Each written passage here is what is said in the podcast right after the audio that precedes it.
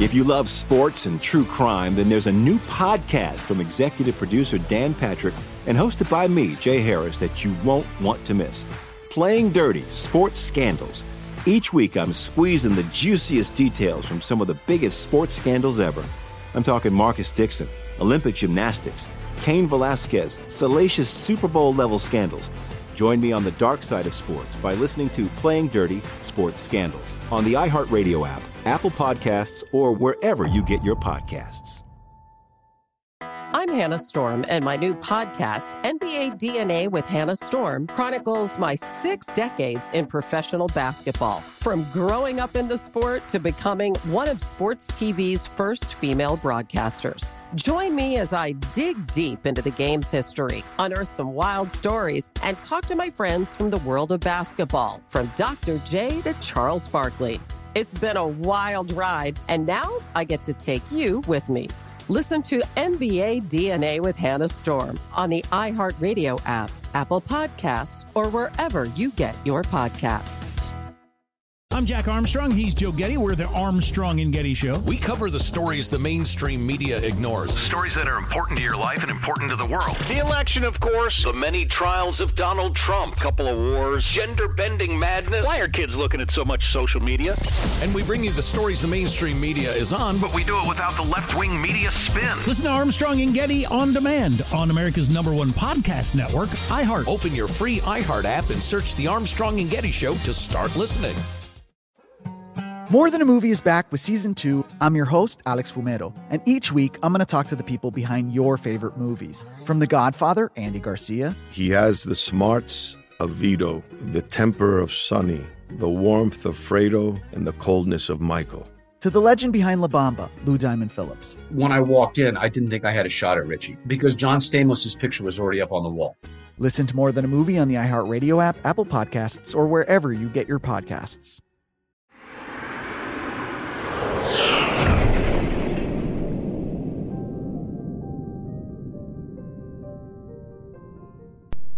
Do you like progress, technology, advancements in things? Sure, you do. I do. Uh, think about for a moment how much easier your life is today than the guy who even lived 50 years ago, right?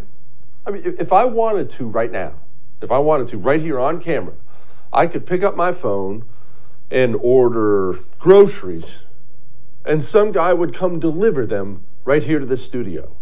That's astounding, right? It's astounding. I get in my car to drive home.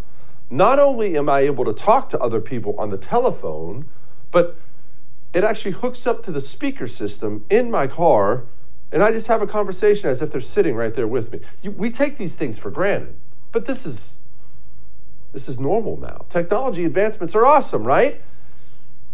Mostly. There's a dark side to them, though because as the phones get better, the cars get better, and the groceries get delivered, weapons technology advances too. And this is probably going to get a little dark at times, but I do think it's important we understand the stakes. You see, if nation A gets mad at nation B in the year 1500, okay, people are going to die, get stabbed, probably some horse charges in there, sweet swords and stuff like that. They'll work it out in the end. We're certainly not going to see a nation destroyed. Armies will die, maybe some civilians will starve, but not the end of the world. That's the way war was for a long time. And then weapons technology began to advance and advance and advance. And then we got to something like World War I, and the world had never seen numbers like this. Now, most people don't know much about World War I. But remember, prior to that, it was all horses. That's really how wars were fought on horseback. They tried charging people on horseback in World War I. Machine gun nests to just shoot all the people and all the horses, everyone dead. We started to see carnage like the world had never seen before. What? Millions? Millions didn't die in wars before then. World War I, they did. The killing power of weapons is incredible artillery that can shoot you from miles and miles and miles away and wipe out all of you with one shot, air power. And then came World War II. And all the weapons technology was already better, right? Better machine guns, better planes, better artillery. Now we got submarines out there. I know they had some in World War One, but, but submarines, battleships, aircraft carriers. Amazing stuff. Except the killing power was more too. And then eventually we developed nuclear weapons. And we used them. And I don't criticize the decision, it was the right decision to make, but let's do understand what happens when a nuclear bomb hits. It's not like we don't know, we've seen it. We have firsthand accounts. Shoot, we have pictures of before and after. There's even a little grainy video out there. What happens is they drop a bomb, it explodes over a civilian population, and what follows is basically something that looks like the biblical apocalypse. We're talking everything melting. Can you imagine all around you the roads melting underneath you? So hot that people turn to ash immediately, like Thanos snapped them out of existence. We have some things left behind from people, and it's their ash shadow on the wall where they used to live. And that's just the initial shock of it. Honestly, this is going to get a little graphic. I'm, I'm going to try to make it, it's always going to be family friendly, but you understand that a nuclear bomb going off burns so hot that it sucks all the water out of the air. It basically flash boils all the water in the air. One of the stories you hear, one of the most heartbreaking things you hear about the, the wake of the Hiroshima or Nagasaki bombings is people were so thirsty because it sucked all the water out of your body too, and all the water out of the air, except they were so dehydrated if they actually did find water that wasn't full of dead bodies, they would drink it, but would drink too fast from full dehydration and die. You see the old pictures. And I know this is going to sound harsh, but it's true. We, Go thumb through some pictures if you have a strong stomach and you're not about to eat. Go thumb through some pictures of the victims of that. What's that look like to you? It's kids. We don't like to think about that. Who wants to think about that? It's women and kids. Half their faces melted off. If it sounds like I'm being graphic, it's because I am, because I want you to understand the stakes of the weaponry that exists today and that was 1945. It's the year 2022. I think so many people out there now, they batter around things like war and no fly zones and invade here and invade there, and they don't fully grasp that destruction can come here. We Americans are so spoiled. We've never really had that kind of an attack on our mainland. Hmm, geographically, we've been lucky so we just don't think about that. I'm right here in Houston, Texas. It would not be at all difficult to drop a nuclear weapon right where I sit right now. What if those are my kids with their faces melted off? That's the reality of the war that could come. And we need to understand the stakes right now. The United States and Russia are, have tensions. There are 10,000 nuclear weapons between the two nations. And that's not even mentioning China. China is a nuclear power, a growing nuclear power, and they're out there threatening Taiwan every other second. We've declared that we're going to defend Taiwan. We're already getting involved against Russia. We're going to defend Taiwan. Remember when Joe Biden pledged that we would? Want to make China understand that we are not going to step back. We are not going to change any of our views. So, are you saying that that the United States would come to Taiwan's defense if yes, China we, attacked? Yes, we have a commitment. Okay, that sounds nice, right? You're, you're rooting for the people of Taiwan. I am too. We're going to come to their defense. We're going to send a carrier group over there. What can China do back? Oh, I'm glad you brought that up because they just got done testing a hypersonic missile that completely floored our intelligence community. We're talking can't stop it, can't see it in time. More than easy to throw a nuclear warhead on the tip of that bad boy. These are the stakes of the game. And the guy currently in charge is such a doddering old fool, people in his own party tried to take away his authority to launch nuclear weapons. We are in tense times right now. And the destructive power of the weapons out there is scary. And people think to themselves, well, it can't happen. It won't happen. Cooler heads will prevail. Someone will step in. Someone will stop it. I'm going to tell you two things. One, point to me a single time in human history where a nation, tribe, whatever it is, empire, acquires a weapons technology and doesn't use it. Anyone? You got anything for me? You probably don't. That's one. Two. People talk a lot about, well, the Cuban Missile Crisis, we avoided that one. Do you understand how close we were to nuclear war? Let me explain something to you. Russian submarines, they are not built for warm weather. Don't worry, this is going to come into play here. They're not built for warm weather because Russia's freaking cold. Well, Russia sent down some submarines down there while the tensions were high.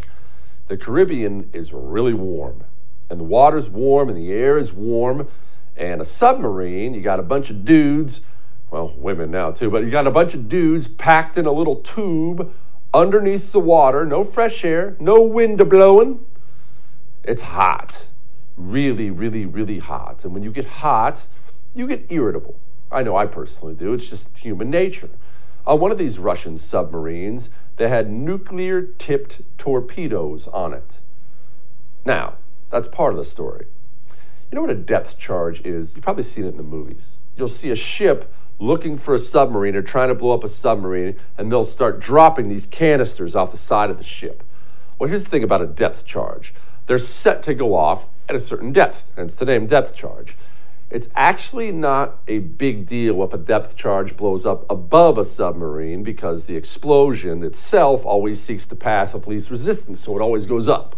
It's actually not the end of the world if a depth charge goes off beside a submarine. So the, the charge will go up. If it goes off underneath the submarine, everyone's dead. That said, if they're going off around you and you're in a steel tube under the water and you understand, all it takes is one. You don't have a submarine get wounded. One goes off, hurts that sub, everyone's dead.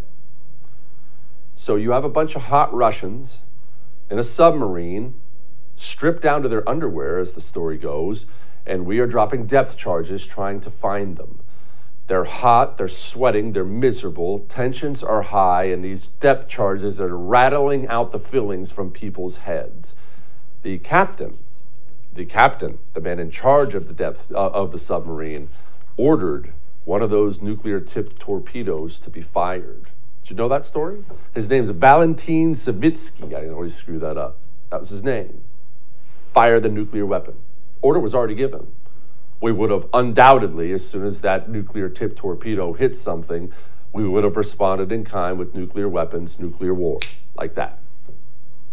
By the grace of God, his crew talked him out of it, convinced him he was just losing his mind. That's how close we came before. Right now, we have a president who can't spell his own name, and a deranged dictator in Russia, and another one in China, all with nuclear weapons. I didn't mean for this to be as scary as it sounded, but I want you to understand nuclear is something entirely different, something different than we've ever seen, and it can come home. We have a great show for you tonight. We're going to get smarter. Don't worry if, you, if some of this stuff seems over your head. It's all over my head, too. So let's find out how do you deliver these things? What can Russia do? What can China do? Where are we going? All that's coming up tonight, and I'm right.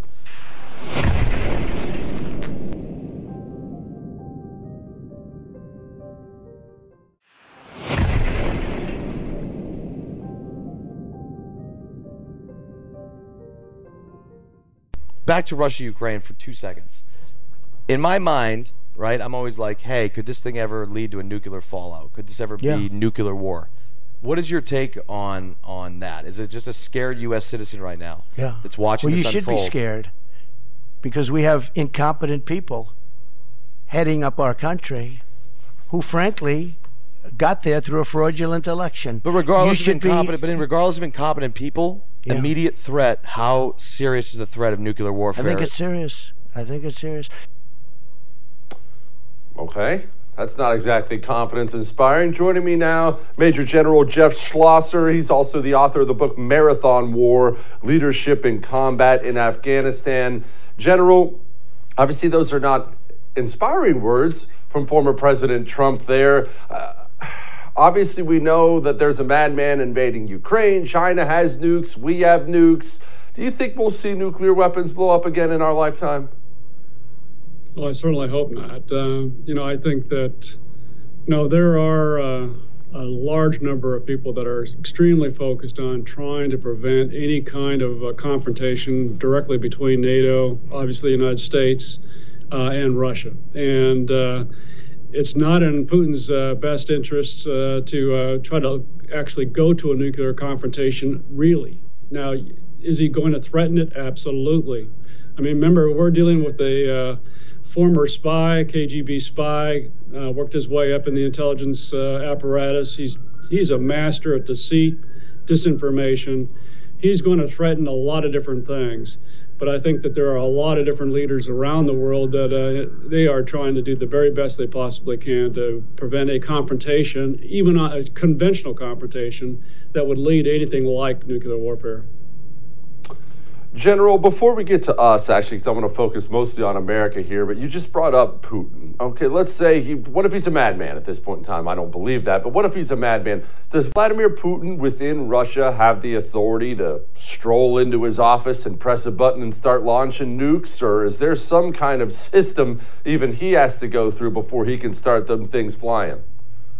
You know, I mean, I think we don't really know exactly the system that the, the Russians have morphed from uh, since the Soviet Union. I think we've done an awful lot of study, and uh, it, we believe that there are safeguards. There are people besides uh, Putin that have to be able to approve any kind of a nuclear exchange. You know, all that said, though, uh, at the end of the day, it's been remarkable to watch Putin and uh, see how isolated he is and on the opposite end of that isolation is is that he's probably done an awful lot to try to make sure that he controls the elements of power within Russia. Uh, I, I, know I'm giving you this kind of back and forth answer. Uh, the truth is, I don't frankly know. I'm not sure anybody in America exactly knows, and that's why we have to be very careful about dealing with Putin. General, let's focus on America then. What are our nuclear capabilities? I'm obviously going over a lot on the show tonight. I have someone coming on talking about Russia's and China's. We don't really talk about ours. How many do we have? How many ways do we have to deploy them? What's our stockpile like? Yeah, so we we maintain a nuclear triad, so that means threes. And so what you end up seeing is is that we have uh, strategic ballistic, intercontinental ballistic missiles uh, they essentially are essentially on alert all the time. So when Putin said that uh, he had elevated uh, his strategic nuclear forces, ours are like that all the time. They are ready to respond at all times. Uh, but over and above that, uh, and you're going to see that those numbers are in the thousands, um, not in the 2000s, but, but generally in the thousands. Uh, you're also going to see two other elements that basically work with each other. One is a submarine force that is, can be forward based quite close uh, to our whoever our competitors are or whoever threatens us. Uh, and they're at sea at all times. There are there are cap- nuclear capabilities, you know, fired from missiles under the water uh, at all times. And then finally, you have our, our bomber force with strategic strategic bombing, uh, strategic nuclear weapons. Uh, so it's a triad. And uh, is it possible to try to defeat one portion of that, maybe even two? Yeah, absolutely. If you attack America. Um, but the, the, whole concept of mutually assured destruction that we've had with uh, us and our competitors over the last 50 to 60 years uh, has been based upon this other element that even if you try to destroy our land based systems or our air based systems, uh, you know, the submarine based ones will catch you and uh, destroy your country as well. I know this sounds crazy. It's right out of Dr. Strangelove. For most Americans, they probably think I'm an idiot talking about uh, this kind of uh, level of warfare where you're basically destroying much of the earth and uh, most of the population. But uh, what that this mutually assured destruction between us and uh, and the former Soviet Union, now the Russians, and then also the Chinese, has been able to maintain a level of peace around the world because no one's been crazy enough to try to violate it. We've gotten pretty close. Uh, the Cuban Missile Crisis was closer than I think most folks wanted, you know, to do or to talk about. That's been a very long time. Most of our listeners and viewers were not alive during that time frame. I was a kid. You know. General, I, I'm going to nerd out on a couple details here just because I don't know, and I think other people don't know. You mentioned ICBMs, uh, intercontinental ballistic missiles. What are our capabilities there? Can we fire one from America and land it anywhere in the world? What, what kind of range are we talking about on these things, and what kind of accuracy? Yeah, so I mean, both uh, you're nailing it right in the head, and I'll say both of those, uh, your latter two questions, range and accuracy, are are classified if I give exact numbers. So let me just say this. Okay. Uh, you know, they are located inside the United States. Uh, it's not really that much of a secret in the states that they are actually are located in in silos. They're on alert all the time. There are people there ready to go 24/7, and they do rehearsals all the time, and they can hit anywhere that our foes are inside the, the globe. Um, and do it in a very significant way. Let me just say the numbers are very, very high, and uh, and you know they are uh, uh, multiple capabilities within each missile. Let's just uh, leave it at that. So the range issue, the ability to do this, reach out and strike our enemies, is absolutely there. And uh, as I've said, you know, for 70 years, this has been a major deterrent against anybody uh, out there. Okay, and finally the submarines, and I understand there there's going to be all kinds of classified stuff here too. So I understand you know what you can divulge and what you can't, but you mentioned these things are always at sea. Doesn't our enemy know where our submarines are, or wouldn't he if they approached land somewhere?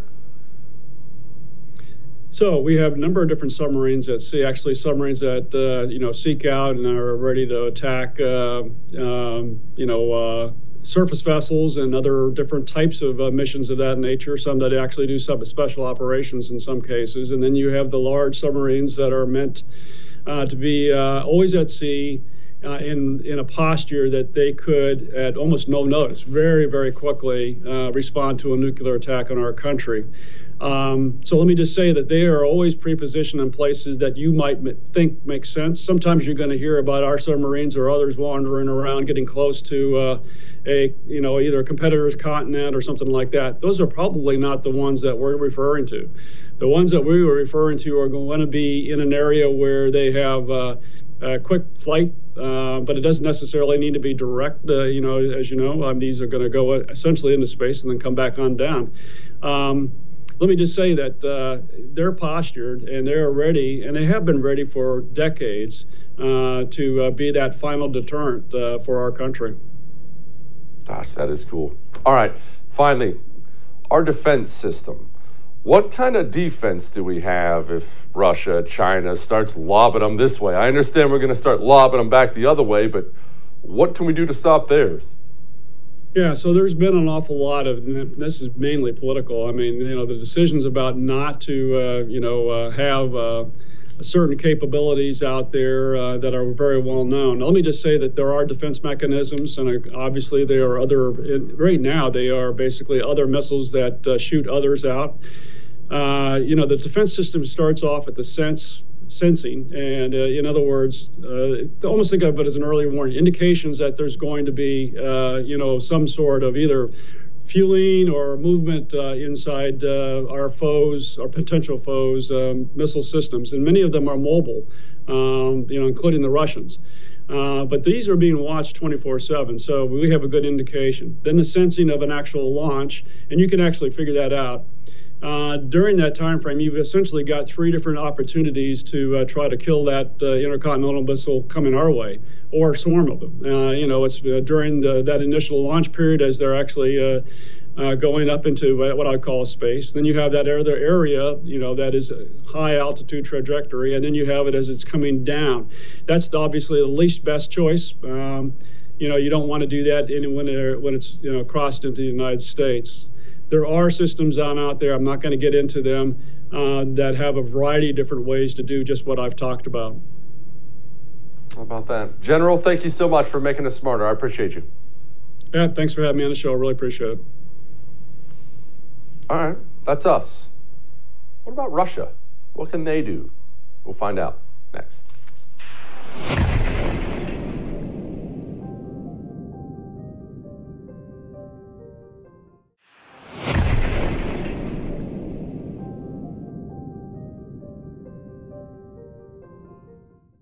Can you reassure the world that Russia would not fire a nuclear weapon uh, in anger, would not fire a first strike? We don't have insane people. We have our military doctrine. Well, that's not a no. Joining me now is someone who would know, Brent Sadler. He's a Navy veteran, a nuclear engineer, and the senior fellow for naval warfare and advanced technology at the Heritage Foundation. So basically, he knows what he's talking about. All right, Brent, before we get to what they can do or what they can't do and what we can and can't do, what's your opinion on what they would do? I mean, it's easy to think of Vladimir Putin as some deranged maniac. Is he? Well, no, I don't think uh, Putin or any of his close uh, advisors are certainly not crazy. They're all very calculating. Uh, it's just maybe how they go about their calculus may seem very shocking to ours, and certainly the value of human life is low on that on that calculus. Uh, that being said, focusing in on their capabilities is a safe place to go because capabilities beget options, and those options are what people like Putin weigh and the reactions to those choices that they have before them. And so we can talk more at length about that, but there's several that are quite stark and uh, doesn't necessarily mean they have it off the table of, of a nuclear weapons use. Okay, Brent, uh, the, the, average person, there's just the average Joe going to work, sporting a family. When he thinks about Russia and nuclear weapons, he thinks about the hunt for Red October or something like that. That it's always some submarine can hit any city in the world with a with the press of a button. If someone turns that key, it's on. But what's the reality? It's 2022 what is Russia's capability to deploy nuclear weapons and what kind of nuclear weapons do they have? So they have an array. So from very small, they call them tactical field weapons, and these are where the, the highest danger of miscalculation, like the pictures like you're seeing right now, shooting something out of an artillery piece or even a nuclear mortar round. So these are low yield, tactical use. The, the authority of that can be delegated down very low to field grade officers, even. Uh, this was a fear and a very real one we found out later in the Cuban Missile Crisis. To medium and longer range ballistic missiles. Uh, think of like what the Iranians and North Koreans have on their Scuds they could launch against Western Europe. Then, of course, the city killers. These are the thermonuclear bombs that, that have intercontinental ballistic missiles to carry them, uh, deployed on uh, rockets as well as on submarines and of course their long-range strategic bombers, which they could fly and cruise cruise missiles tipped with a nuclear weapon on the end of them. Uh, that won't come necessarily if it goes nuclear. It Won't start that way. Most likely, it might be a strategic loss in Ukraine that triggers a tactical nuclear use, which then rapidly escalates. Okay, how's that? Play that out. Continue with that in mm. your mind, please. What are you talking about? A loss in Ukraine, yeah. tactical nuclear. What do you mean? So, I mean, it's interesting that Lavrov says they don't have crazy people, but we follow the doctrine. Well, the doctrine, quite frankly, to, to a Western mind is crazy. And what I mean by that is if the battle that they chose to, to wage in Ukraine starts to go poorly, and it looks like the Russian people and the Russian military don't have the stomach for it, and they start to turn on the regime, this is Putin particularly, then that he'll start to calculate that as a strategic loss and that strategic loss equates to a strategic weapons use that might flip the table on him from a tactical defeat. So if he's losing in Ukraine, his military is getting pushed back and they're losing the morale, he may resort to use of a tactical nuke to basically shock as well as to overwhelm the uh, the resistance that's in Ukraine, and that he can basically pull out a victory at the last. Problem with that thinking oh. is, yeah, go ahead. No, no, no. Uh, okay, it's just sorry to interrupt, but yeah. Again, the average citizen thinks that we have satellites in the sky with a tracker on every nuclear weapon out there and we know where they all are. What's the case with the tactical nuclear weapon? How tactical are we talking about here? Are we talking a backpack, a truck? What's it look like and do we know where they are? Well, certainly wouldn't be a backpack. In the height of the Cold War, they had these things called suitcase bombs, which were more than just a suitcase in the reality. Uh, being, I guess your real question is, can we track them? Do we know where they are on a minute to minute or hour to hour basis? And the answer, sadly, is no. So we don't know where all those are. Uh, and once they get into a com- combat zone or deployed near a combat zone, it's even harder to track. Okay. Uh, now, where would he deploy one that would change things around? I guess that's always a question I've wondered. Of yeah, okay, I understand you can nuke a city, I, I, I get that, but how does deploying one, especially one of the smaller tactical ones, how does it change the equation for someone like Putin at all? Yes. So if he thinks that the resistance in Kiev, for example, the capital, and he knows that the uh, President Zelensky is there, but he can't break through the, res- the, the forces around Kiev, and it starts to turn into a strategic loss for him. Maybe deploying a tactical nuke, and again, this is just my you know is speculation that if the Ukrainian forces are are uh, focused in on certain avenues of attack or approaches, makes a tactical nuke a possible military use. You basically take out a whole division or a large dug in forces uh, on the approaches to Kiev. And that actually might open up some military options to them that they didn't have before. Again, they're thinking about these tactical nuclear weapons as just like another artillery piece, not a nuclear weapon like we in the West would view. Okay, now let's go beyond the tactical one. Can Vladimir Putin nuke New York City and can we stop it if he wants to? So the answer to that, uh, it, it, it, depends. If it's a single launch, maybe it can be uh, targeted and defended against. Uh, our missile defense systems have been developed and designed and the sensors placed really against a rogue regime like North Korea or Iran, not a massive attack from China or Russia. So, for an intercontinental ballistic missile launch, we would probably have some warning about it from the sensors from satellite that you mentioned earlier. But the ability to take it out, that's that that's a big question mark. There's not a good answer for that one, sadly. Okay. Ukraine. Ukraine had nuclear weapons, didn't they? What happened to them? Ah, so this is part of the genesis of where we are today. So 94, 95 time frame, Ukraine inherits, uh, you know, I think it's well over a thousand warheads, and the West and the and the Russian Republic uh, came to a deal that w- we would all acknowledge and honor the boundaries of Ukraine as they existed then, which included Crimea and, of course, all of the Donbass. Uh, in return, Ukraine would give up all its nuclear weapons back to the Russians, the successor state to the Soviet Union. Uh, in return, the United States had one less nuclear power that it had to worry about in its calculation. The problem is, the Russian people, more specifically Putin himself, never really wanted to acknowledge the Donbass or Crimea as part of Ukraine.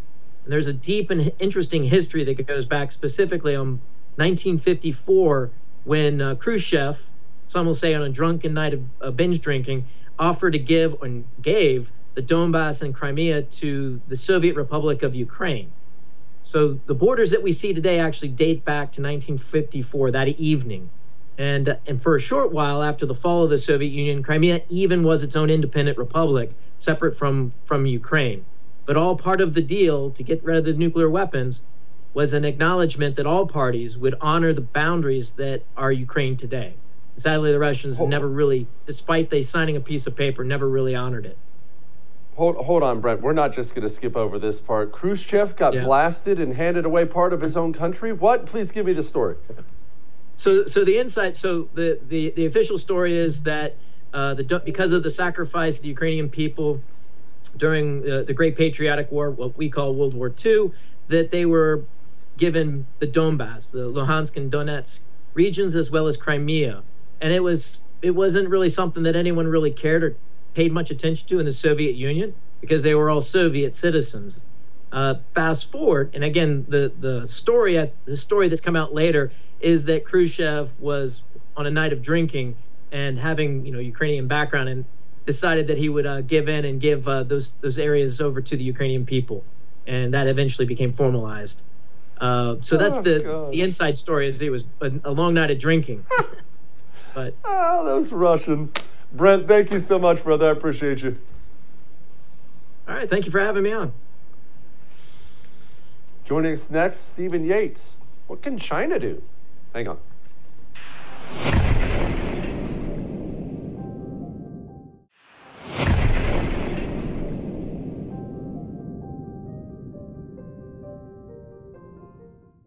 Well, I don't know if you've heard, China's pretty big, big economy, a lot of people, big military.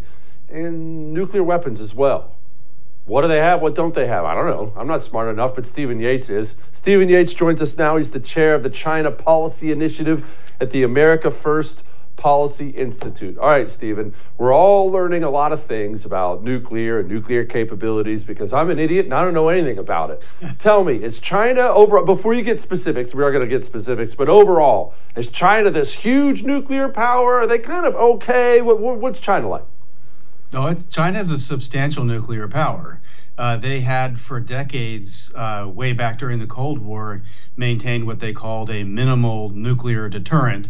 So they definitely had achieved nuclear weapons capabilities, and they had the ability to deliver some uh, if they needed to retaliate, was the rationale at the time. But in recent decades, they have deliberately accelerated that program, uh, and they have minimum hundreds, if not thousands, of deliverable nuclear weapons at this point. Okay, well, that doesn't sound good. Stephen, all right, first of all, let's rewind a little bit. China, I mean, everyone knows Mao took over 49, obviously because he's a communist scumbag, had a bunch of economic problems and whatnot. How did China end up with a nuclear weapon at all? Well, it is one of the great mysteries of the world how some of the most decrepit regimes seem to find a way to be able to develop the world's worst weapons. I mean, after all, the North Koreans have nuclear weapons capability at this point. Uh, Pakistan got to this level of technology also, probably in both cases with the help of the Chinese. Uh, and so it turns out it isn't in 2022 high tech to be able to develop a weapons of mass destruction. It was back in the 30s and 40s. Okay, Stephen, can you explain? And I know this is dumb and way below your skis, but I'm dumb and I need someone to explain it to me. How does one go from nuclear energy to a nuclear weapon? I know that's been a big problem with Iran for a long time. They want, hey, we just want the power from it, and then it looks like they're trying to make a weapon from it. Can't you just make a weapon, for, uh, weapon from the reactor thingy? Yeah, well, I'm also not a nuclear engineer, and I, I don't, as Homeland Security should know, I don't make these things at home in my spare time. uh, but they, but it would be cool if I could. Uh, yeah, but uh, I think that uh, basically the the science of it is that you end up with fissile material as a product of generation of nuclear energy, and that can be further enriched uh, through certain processes when people start talking about centrifuges. There's a time in the Iran nuclear deals when people are talking about, well, they have X number of centrifuges that could spin at these speeds, and that takes the uranium from this level to that level. And i'm i'm just speaking at a level that i understand that most other people can understand that they're Good. basically taking the byproduct of nuclear energy development enriching it and changing it in a way that allows it to be weaponized to generate a weapon of mass destruction. But there's two parts of this. One is making the actual explosion the other is developing something that can deliver that weapon in the right time or place, whether it's you know missile, uh, torpedo by sea, uh, whether it's something that's dropped from a plane like was done in World War II, uh, or uh, the unfortunate variants of these that could be dirty bombs uh, that are just laid into a populous area and go boom because a terrorist makes it happen, uh, or as they now refer to as tactical nuclear weapons. So you don't end up with the mushroom cloud effect. You end up with a terrible nuclear explosion, but in a more confined space. So those that's the kind of devil's menu going to a Chinese restaurant and, and ordering up your nuclear weapons. All right, Stephen, you just brought up a dirty bomb, and people hear that term a lot. They're worried about a dirty bomb, a dirty bomb. What's that mean? Well, usually what it means is something that is not kind of the, the fully engineered military quality kind of device. Uh, where you have a lot of science and engineering that goes into it. So you have a high degree of reliability that you can keep it safe when you are storing it, you presumably don't want to blow yourself up, and to be able to deliver it reliably to a target. And that's what professional militaries and responsible governments would do. A dirty bomb is something that could uh, deliver a chemical, biological, or even maybe not a fully formed nuclear device. Uh, that you know is that being damaging is good enough And so it's not something that's put on the head of a multi million dollar uh, Trident missiler. It's something that basically just goes boom in a community. Stephen, you brought up the delivery system, and we're all learning a lot about that in torpedoes. And like you said, someone you know has one in a backpack, basically. Or I remember a headline recently about China testing a hypersonic missile, and I can't help but put two and two together and think nuclear China, hypersonic missile. That doesn't sound good. Am I overthinking this? Can they put a nuclear warhead on that bad boy? Well, I think that the science is is very very clear that they could, uh, and uh, China has made enormous strides in its missile capabilities, uh, and it's one of the harder things to defend against. We have reached the sort of miracle stage of being able to do what we were told for a generation was impossible to have some degree of missile defense. Uh, but what that did was provoke the Chinese and others who could afford to do it, and they have enough prisoner engineers that they put into their system to keep churning and churning more uh, capable missiles, able to go farther with a greater de- degree of accuracy, and are harder to detect. Uh, so yes, being hypersonic is a big deal. Uh, and why would you want to be able to do that, but to be able to deliver this? And the only real debate is is it for deterrence to scare people off so that you have to compromise in advance with their wishes, or because you actually aim to deliver this kind of death to a target sometime in the future. Okay, Stephen, can you, and, and, and, you may not know, that's fine, but can you help me understand? All right, China, they have a missile, whether it's hypersonic or not, and they slapped a big old fat nuclear warhead to the tip of it. What do they have the ability to do, like right now? If China woke up this morning, Xi Jinping wakes up and he's got murder on his mind, can he walk down and press a button and blow up Houston in 20 minutes? That's where I'm sitting right now. What what yeah. what what do the capabilities look like? What can they target? Can they land one of these things in a tomato can from a thousand miles away? What are the capabilities? Well, first, just to help you sleep at night, they don't have to do that. The, the Port of Houston has a ton of container traffic that comes and goes through that area. And the first best way for low tech bad guys to be able to do horrible things is to get things in by more conventional means than having to send it up to space or send it at crazy fast speed to defeat our detection.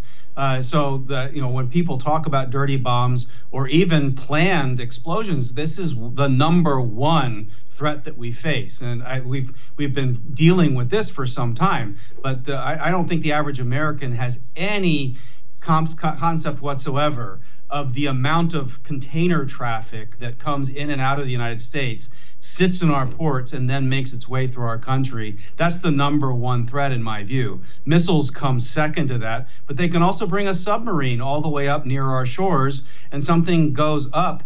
And most of our missile defense systems are not going to catch it in that immediate launch phase. We need to sort of catch flight, and that's where we can meet it and try to take a bullet out with a bullet. Uh, and so they have nuclear capable submarines that can be more quiet than diesel submarines, go greater distances. They could come up within a short distance of our shores, possibly undetected, and uh, and launch from there if they if we just wanted to be scared even more. Okay, well that that was a little dark, but thank you for that. And by the way, I do want to echo what Stephen just said. I happen to live in a port area. I've been to uh, several different ports. If you haven't, go down to one, if, if not just to see how huge the operation is, of how giant these ships are, and loading and offloading, and how easy it really would be to get something in there. But you did bring one thing up. Last question for you, Stephen. They could get a submarine up here. Now, history buffs will know you could see Nazi submarines blowing things up off our off our Atlantic coast in World War II.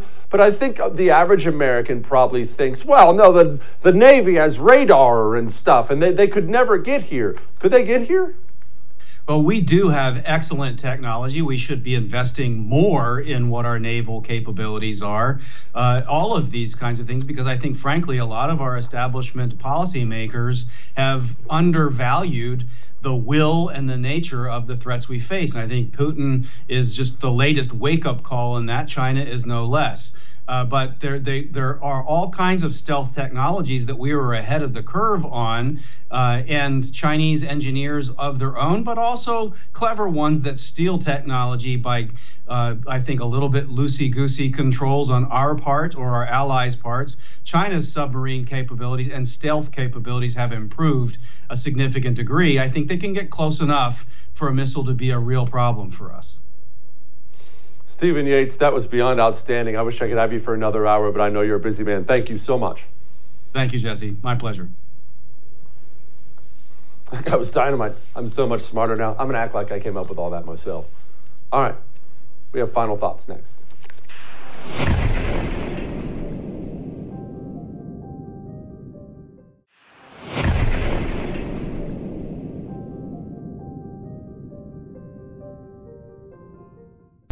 I hope we don't get blown up. But if I can make you feel better about something as we wrap up the show here, if we die in a nuclear bomb, one, that's kind of a cool way to die. Two, it's got to be pretty fast, right? I mean, going to a million degrees in an instant doesn't sound that bad. No, look, pray, hope, think we'll be all right. At least, look, at least we're in one of the countries that has them, incentivizing other people not. All right, we'll do it again.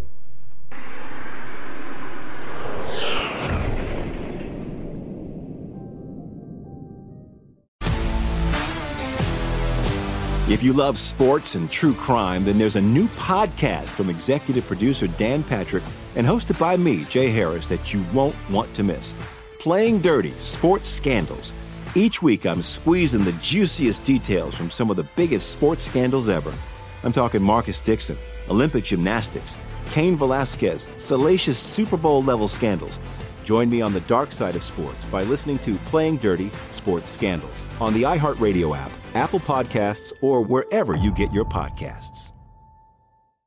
I'm Hannah Storm, and my new podcast, NBA DNA with Hannah Storm, chronicles my six decades in professional basketball. From growing up in the sport to becoming one of sports TV's first female broadcasters. Join me as I dig deep into the game's history, unearth some wild stories, and talk to my friends from the world of basketball, from Dr. J to Charles Barkley. It's been a wild ride, and now I get to take you with me. Listen to NBA DNA with Hannah Storm on the iHeartRadio app, Apple Podcasts, or wherever you get your podcasts. More Than a Movie is back with season two. I'm your host, Alex Fumero, and each week I'm going to talk to the people behind your favorite movies. From The Godfather, Andy Garcia. He has the smarts of Vito, the temper of Sonny, the warmth of Fredo, and the coldness of Michael. To the legend behind La Bamba, Lou Diamond Phillips. When I walked in, I didn't think I had a shot at Richie because John Stamos' picture was already up on the wall. Listen to More Than a Movie on the iHeartRadio app, Apple Podcasts, or wherever you get your podcasts. I'm Jack Armstrong. He's Joe Getty. We're the Armstrong and Getty Show. We cover the stories the mainstream media ignores. Stories that are important to your life and important to the world. The election, of course. The many trials of Donald Trump. Couple of wars. Gender bending madness. Why are kids looking at so much social media? And we bring you the stories the mainstream media is on, but we do it without the left wing media spin. Listen to Armstrong and Getty on demand on America's number one podcast network, iHeart. Open your free iHeart app and search The Armstrong and Getty Show to start listening.